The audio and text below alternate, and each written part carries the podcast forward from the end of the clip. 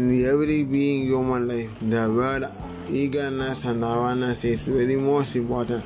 Whatever we must do learn during childhood days, with the help of eagerness and interest, we can learn that subject and gain more knowledge in that. So eagerness is very most important. So in 1 hour work, studies, or even playing match also, eagerness and concentration is very most important.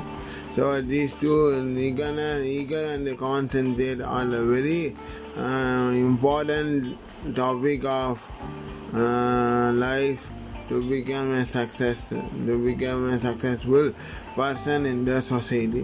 Whereas awareness means it's just a way of demo. For example, if any new product implement that comes to the market, without awareness or without advertising, the product never comes to reach the customers' satisfaction in a high manner.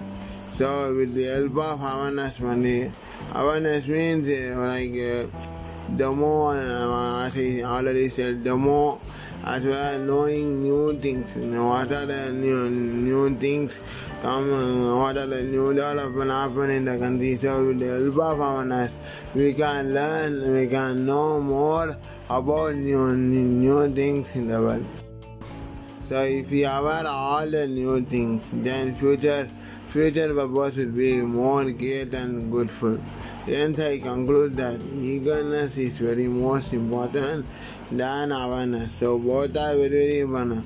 If any new topic comes, means then we have to first eager to learn what are the things are given in the new topic. Then awareness. So once if I learn, I want to teach to others.